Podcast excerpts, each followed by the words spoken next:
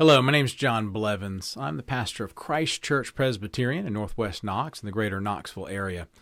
Uh, Christ Church is a part of the Presbyterian Church in America. As Presbyterians uh, and our local churches, when the elders of those churches uh, are together, we refer to that as our session. And then when several PCA churches in a geographic area come together and meet. Uh, that is part of what we call our presbytery. And then once a year in the Presbyterian Church of America, the PCA, uh, we have a general assembly in the summer that meets. And at that, we have elders coming from all the PCA churches across the country. And at last year's General Assembly, which was our 50th General Assembly, uh, we met. And one of the things that the elders did was to establish a commission to send a humble petition to the leadership of the federal civil magistrate. Uh, this humble petition that we, through our moderator, uh, have erected and, and asked to do the work uh, of writing a humble petition uh, regarding the protection of the lives and welfare of minor children from gender reassignment. Uh, that commission did its work and has completed it recently and sent this humble petition out on January 21st, 2024. Uh, we placed a written copy of this petition uh, on our website that you can locate and read at cometochrist.church and as a way to help with uh, perhaps those who uh, prefer to watch or listen rather than read uh, we are going i'm going to uh, read this humble petition. Uh, the humble petition was sent as i mentioned to leadership in the civil magistrate at the federal level. Uh, we also, as a denomination, have encouraged the presbytery clerks to send this humble petition out to the leadership and the civil magistrate at the state level and at other local levels. So it is available there. I'll read now uh, the Presbyterian Church in America's humble petition uh, that was sent on January 21st, 2024, to the civil magistrate. January 21st, 2024 to the Honorable Joseph R. Biden Jr., President of the United States, the Honorable Mike Johnson, Speaker, U.S. House of Representatives, the Honorable Chuck Schumer, Majority Leader, United States Senate, the Honorable Hakeem Jeffries, Democratic Leader, U.S. House of Representatives, the Honorable Mitch McConnell, Republican Leader, United States Senate, the Honorable John G. Roberts, Jr., Chief Justice, Supreme Court of the United States.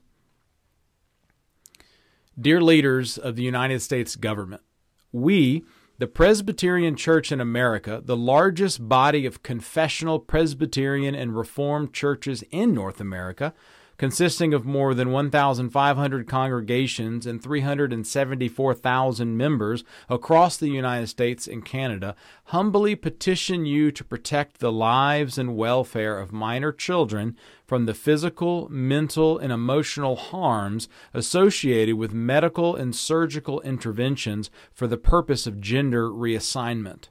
Furthermore, we call upon you to use your positions to promote the health, bodily integrity, and well being of minors who are suffering from gender dysphoria and related conditions.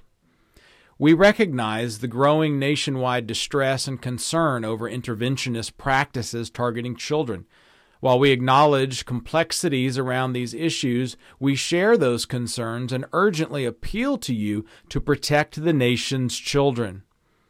The basis for our appeal is that all people, young and old, male and female, are created in the image of God, as we read in Genesis chapter 1, verse 26 and 27, and James chapter 3, verse 9. This unique status accords all human beings with inherent dignity, a dignity that extends to both soul and body. For over 2,000 years, the Christian church, in all her branches, has stood on the teaching that the value of the human body arises from its source, which is from God, and its purpose, which is to bear God's image. We believe current gender reassignment interventions for children are not in keeping with the high value of human bodies, a value determined not by circumstance, ability, or human judgment, but by the determination of our wise Creator, who constituted each person a body soul unity. So we read in Genesis chapter 2, verse 7, and Psalm 139, verses 13 to 16. We also ground our humble petition in God's love for children. He expressed his love when the Son of God said in Mark 10:14, "Let the children come to me; do not hinder them, for to such belongs the kingdom of God." Indeed, his deep love for children is revealed in comparing them to those who are greatest in the kingdom of heaven. And because of this love, it is a grave sin to harm children, as we read in Matthew 18, verses 1 to 6.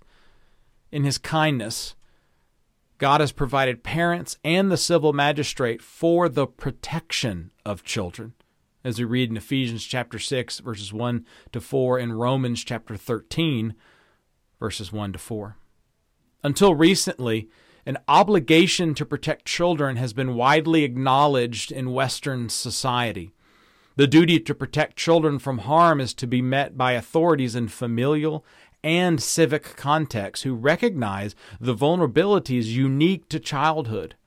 While these vulnerabilities can be preyed upon by powerful external forces, they are also susceptible to the internal confusions and instabilities often accompanying childhood. As Christians, we recognize that we live in a fallen world in which some children and adults experience a perceived incongruence between their biological sex and their internal sense of gender. These feelings of gender incongruence cause severe psychological distress, often associated with debilitating anxiety and depression. We genuinely sympathize with the parents and loved ones of those who experience this kind of suffering many of them in our own churches. However, experts disagree on the nature and causes of gender dysphoria. Persons who try to change their biological sex through the process of transitioning, including psychotherapy, lifelong hormonal treatments, and extensive non genital and genital surgeries, are attempting the impossible this reality merely reflects the divine design as God created human beings distinctly male and female. As we read in Genesis chapter 1, verse 27, and Matthew chapter 19, verse 4, and Mark chapter 10, verse 6. Since the sexual binary is rooted in creation and determined by God, it cannot be changed. Therefore, it is not surprising that transition attempts carry many long term risks. Among these risks, which are often irreversible, include condition, conditions such as sterility, infertility, cancer, cardiovascular disease, strokes, blood clots, pituitary apoplexy, pseudotumor cerebri, and diminished bone density. For children, the stakes are even higher. Since the brain has not yet fully developed during puberty and adolescence, minor children are not mentally and emotionally ready to give informed consent to life altering and non reversible medical procedures. And with the increase in depression, anxiety, isolation, and alienation of children and adolescents in the United States and Canada, exacerbated by the use of social media and more recently COVID 19 policies, Young people often experience fluctuating emotions and internal confusion. Teenage girls, especially, have been susceptible to rapid onset gender dysphoria, a recent phenomenon involving large numbers of teen girls claiming to have gender dysphoria. The increased diagnosis of gender dysphoria in girls has been driven by social contagion from current social, educational, and cultural influences. Children whose minds and personalities are still developing do not yet possess the perspective or maturity to make these irreversible decisions. They should be given time to accept their biological sex, which occurs in the majority of teens allowed to progress through natural puberty. Although we respect the expertise of medical professionals, it is striking that traditionally medical students had to affirm the Hippocratic Oath, which includes the commitment I will abstain from all intentional wrongdoing and harm, especially from abusing the bodies of man or woman. This priority of not harming others is ultimately grounded in the triune God who is love, as we read in 1 John chapter 4, verse 8, from whence he calls us to love each other. Reflecting this nature of God, one of the greatest commandments is that we love our neighbors as ourselves. Matthew chapter 22, verse 39. And as scripture states in Romans chapter 13, uh, verse 10, and we read in Exodus 20, verse 13, love does no harm to a neighbor. Providing medical intervention for the purposes of transitioning does irreversible harm and injustice to all people, but especially minor children. For these reasons, we condemn the practice of surgical and medical gender reassignment, especially of minors, and we humbly petition you to protect the lives and welfare of minor children. Sincerely, members of the commission appointed by the moderator of the 50th General Assembly of the Presbyterian Church in America. As I mentioned earlier, there is a written copy of this humble petition on our church's website that you may read yourself at cometochrist.church.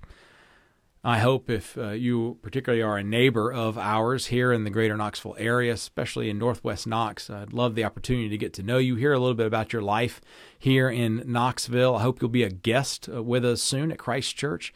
But until then, may the Lord bless and keep you